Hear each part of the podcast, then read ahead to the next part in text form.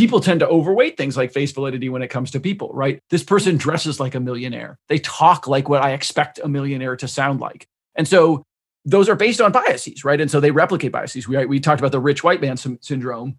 We expect rich people to be white, right? And so when a white guy oh, presents yeah. himself as that, you're like, oh, that's congruent with the bias that I have, right? So I'll give you an ex- interesting example. And I try and fight this all the time. Like my book has a ton of cursing in it, right? Which is unusual for a book in its segment. And when the American Library Association reviewed it, they said it was needlessly vulgar. And what I replied was, no, it is needfully vulgar. I am trying very specifically to show that you can curse a lot and still be a scientist. And you can curse a lot and still be very smart. And you can curse a lot and be someone who people listen to. Hi, everyone. Welcome back to the Unpolished MBA podcast. In this episode, Matt Wallaert, an expert on changing human behavior, talks about being needfully vulgar at times while still being a respected scientist, author, and entrepreneur. Now, I know you probably just did a double take at what I just said, but keep listening. It's all explained in the episode.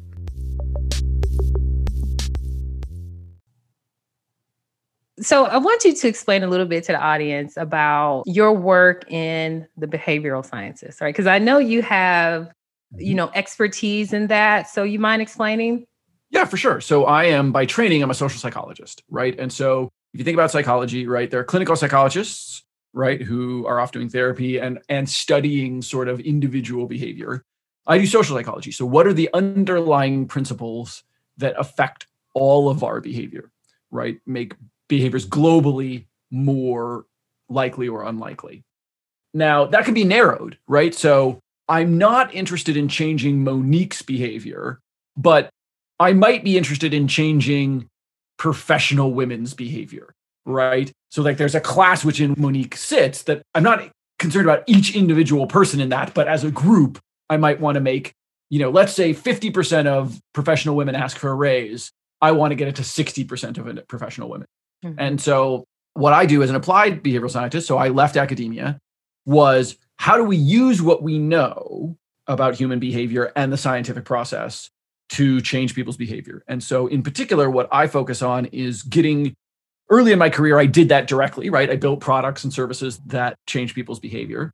And in the latter half of my career, I spend more of my time helping others do that. So, meaning how do I get people to think through this lens and see themselves as two really specific things? One, everything we do is about changing behavior. Even this podcast is about changing behavior, right? Mm-hmm. You have things you want your listeners to do, and you are booking guests, having conversations, asking questions that hopefully move them in the direction of that behavior, right? The point of a chair is to get people to sit. The point of a window is to get people to look out it, right? Like there are behaviors that we want from the things that we build. And then the second half of that is given that we've established that we want a behavior, how do we use science to get there?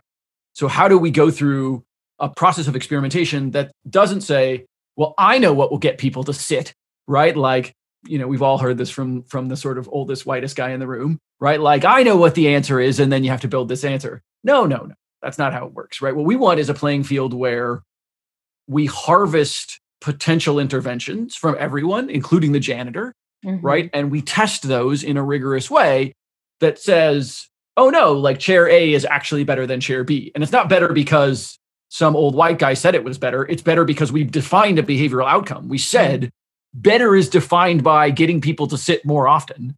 And the janitor, you know, derived chair is the one that gets people to sit more often. Mm-hmm. Right. Like mm-hmm. that's what we want. Right. And right. so it's systematic ways of generating insights, understanding essentially why do people behave the way they do today and how do we get them to behave the way we want them to tomorrow. Right. So I'm a sci-fi guy, right? Mm-hmm. There's a world we have, there's a world that we want. I build bridges between the two worlds. That makes life really interesting for you. Yes, it does. and I know a little bit that you have quite a bit of entrepreneurial experience. And so I'm wondering if your experience in you know really understanding human behavior and help helping to drive it has been crucial in your entrepreneurial journey? Yeah, I think, I mean, I think behavioral science can be applied at every scale. I don't think it's limited to startups. But one of the reasons it's particularly helpful in startups is you have a limited, you know, startups as compared to big companies Yeah. have fewer bullets in the gun. right. And so you just have to aim more carefully. And I think what science does by helping us validate our assumptions, Mhm. it helps us aim more carefully, right? And when you have a limited number of chances, it can be much better. I'm disproportionately interested in, you know, sort of the bottom half of the socioeconomic spectrum. It's the half of the socioeconomic spectrum I came from. It's the one that I care the most about, right? Like rich people will kind of take care of themselves. Mhm. And but one way of thinking about that is rich people just have more bullets in the gun. They don't have to be righter, but the consequences for being wrong are smaller, right? Yeah. Uh, actually, I have a great example that I like lived through today. Like I'm in a dispute with a company about a bill. And so they have put that on, you know, they're like trying to put it in collections and put it on my my credit score, which makes my credit score go down, but it went down from like an 800 to a 790 or something. You know what I mean? Like Mhm. because it was at the top, Mhm. one problem won't break me, right? But Mhm. if you were at the bottom end of the spectrum and you had one delinquency, you're screwed. You just tanked everything, right? Mhm. And so aiming is good. Aiming is always good.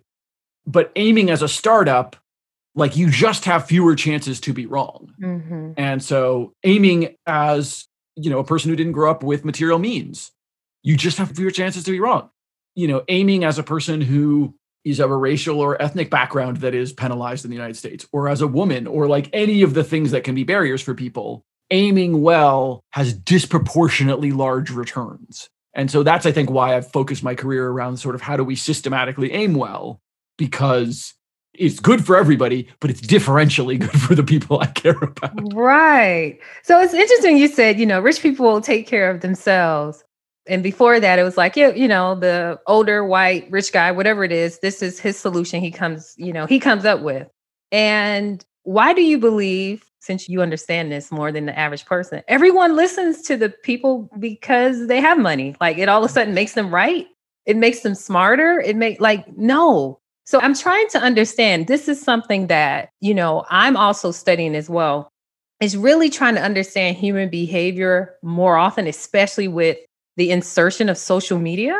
And if we even look at Clubhouse, how you have, you know, a lot of grifters in rooms and hundreds of people like, wow. And, you know, it's like this person has zero credibility, but, you know, speaking with a certain confidence or saying that they're a millionaire, you know, gets people to listen and believe what they're saying. Where is that coming from?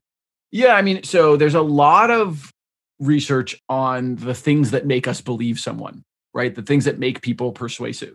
And we often forget being handsome helps, Oh, yeah. Mhm. right? Like a hundred percent. Being tall. Being is um, right. Being tall, all of these physically, physical thing. Yeah. yeah, all these physical things.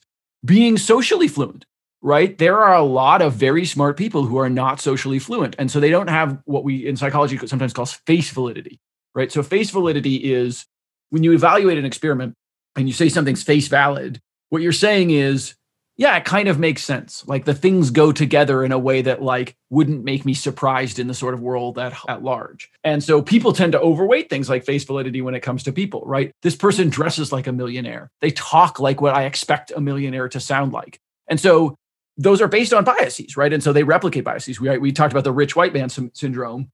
We expect rich people to be white, right? And so when a white oh, guy Oh, presents yeah. himself as that, you're like, oh, that's congruent with the bias that I have, right? So I'll give you an ex- interesting example. And I try and fight this all the time. Like my book has a ton of cursing in it, right? Which is unusual for a book in its segment. And when the American Library Association reviewed it, they said it was needlessly vulgar. And what I replied was, no, it is needfully vulgar. I am trying very specifically to show that you can curse a lot and still be a scientist. And you can curse a lot and still be very smart. And you can curse a lot and be someone who people listen to. You can say axed instead of asked and still be valuable, right? And I think consciously disrupting the narrative that truth has to come from a particular place and look like a particular thing, right? As an example, let's take those grifters. How many of those grifters are men, right? On Clubhouse? Majority. That's right. How often do you see a woman being like, this is how you make a million dollars in a year, right? We wouldn't see that as face valid. We'd be like, "Eh," right? Like that seems weird. Like that doesn't fit with like my idea of how you do that. And so people hold credibility interesting, you know, in interesting ways. And if you go in one of those rooms, which I often do to sort of listen to the people because it's fascinating to me, mm-hmm. you know, they are socially fluent in a particular kind of way. They don't stutter, right? They sound like a particular kind of person, right? And their profile pictures look the same, right? Like if it was them playing with their daughters, it's never a picture of them playing with their daughters, right? It's some dude in a suit fitting my expectation of what I think this like sort of millionaire kind of person is going to look like. One of the things I actually really like about um God, what's the guy from the Dallas Mavericks? Um, those on Shark Tank. Mark Cuban? Mark Cuban. One thing I like about Mark Cuban is like he doesn't look like Daymond Johns. Like, you know, his suit doesn't quite fit right. And like, you know what I mean? Like he's plenty yeah. of pictures. And so, so sorry, uh, sorry if he hears this interview. I apologize. I'm not making for you. I'm not making fun of your sartorial decisions. Mm-hmm. But like, you know, he, his, he wears like kind of baggy, ill-fitting jeans at times, right? Yeah. Like you're just sort of like he doesn't look exactly what you would sort of expect a billionaire to kind of look like. And I think that's actually really good. We need these yeah. people who disrupt the notion of what a thing can look like. Right. You know, you mentioned your book and you didn't tell us the title of it, although I know, but I want you to share a little bit more about your book and what it's about. Sure. So the book is called Start at the End. I don't know the subtitle. How to build products that create change. That sounds right. How to build products that create change. I don't know the subtitle of my own book. Yeah, that that is. It's how to build products that create change. Look that. I occasionally know what I'm doing. Um, uh, so start at the end it is about the thing we just talked about right? It's putting it's about how do you sort of articulate a behavioral outcome? And then how do you go create that outcome in the world through a sort of like rigorous method based you know sort of 10 week sort of sprint? It is certainly as written meant to be you know a book for sort of product people and designers and other kinds of you know business people and that kind of thing. That isn't how everyone reads it and i don't think you have to read it that way. So it's funny you know, it came out and there was like a landscape designer and she wrote me a note and she's like, I'm basically just IDPing my IDP is the the proposal we intervention design process, the sort of 10 week process we put out. She's like, I'm just IDPing my life. She's like, every day I wrote down a behavioral goal that I want for that day. And then I go through a process to try and create that behavioral goal. And I'm like, great. It's not really how I intended the book, but it's a totally valid application of it. Um, yeah. You know, yeah. sometimes I, when I interview people to join my team, what I want to know is how did they change behavior and show me that you did it in a systematic way. And sometimes that, you know, sometimes people feel like they have to do these really formal examples of like, uh, here's how I built a product that does this. But one of my favorite examples that sticks out in my mind is a young woman who was like, it really annoyed me that my roommates kept like drinking wine and then not washing out the wine glasses. And once it dries on the bottom, you know, it's a giant pain to get that shit out.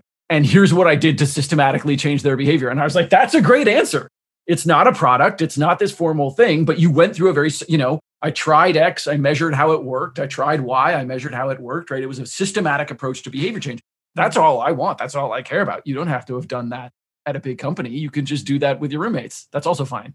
Exactly. So it's it, i mean it's the same steps in building a, startup and building a company iterating you have a hypothesis you experiment you test, you get an outcome, you learn from it, and you relaunch, and you just keep going through it till you get the outcome you're looking for. That's right. I think that to me, that is the sign of a good framework is that it scales up and down, mm. right? It should work small and it should work big. And if it doesn't, I worry about its veracity, right? It's more of an analogy than tapping into some, like when you think about something that's based on a true root thing in our human psychology, a true way that we work, it should always be true, right? It should be true broadly across across circumstances. And so if you're like, well, it only works in these circumstances, I'm like, well, then how core is it really?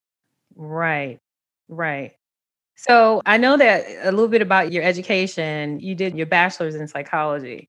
And then you went on to the PhD. And, and then I left. And, and you uh, said, screw this. So what's well, I didn't all about?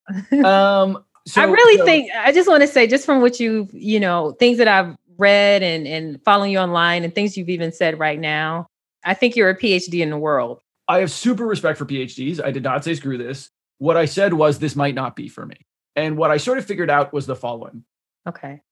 I think looking at what people are rewarded for in a field is always important, right? Yes.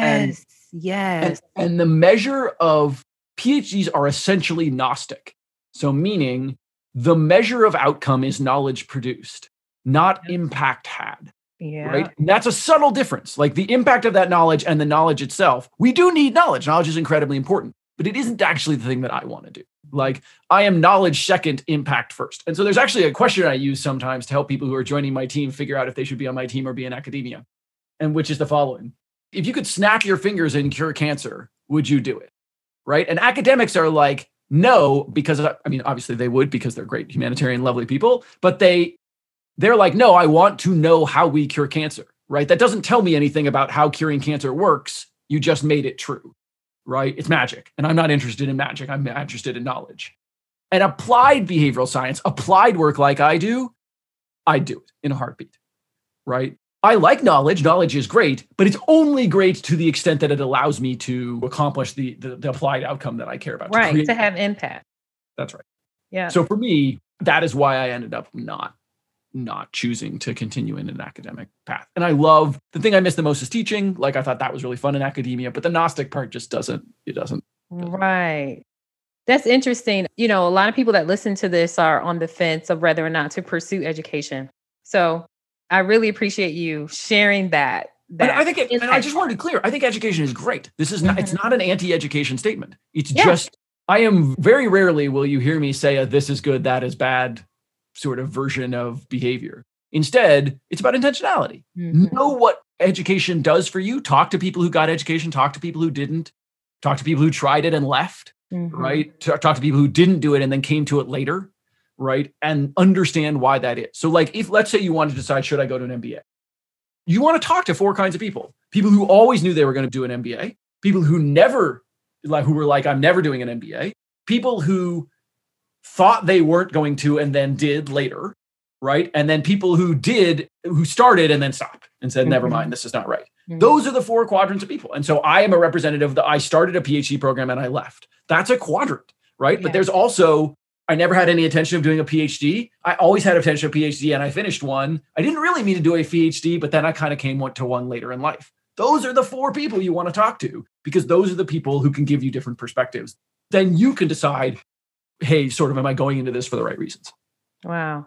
Well said, Matt. Thank you so much for sharing that with the audience today. And thanks so much for having me. This was super fun. Uh, hopefully, we get to do it again. We'll do another episode. Well, that's it. So, what did you think? Matt is high up on my list as one of the most interesting people I've ever met. I appreciate his perspectives and how he lives by what he believes in so much that he changed the trajectory of his career to back it up. Now, not many people can say that they've done that. Like Matt says, start at the end. In other words, what change are you expecting at the end? And make sure your behaviors align with that. So, I hope this episode brought you some encouragement to maybe step outside of your comfort zone and be open to changing direction. Thank you for listening to the Unpolished MBA podcast. To hear more episodes or to request to become a guest, please visit unpolishedmba.com.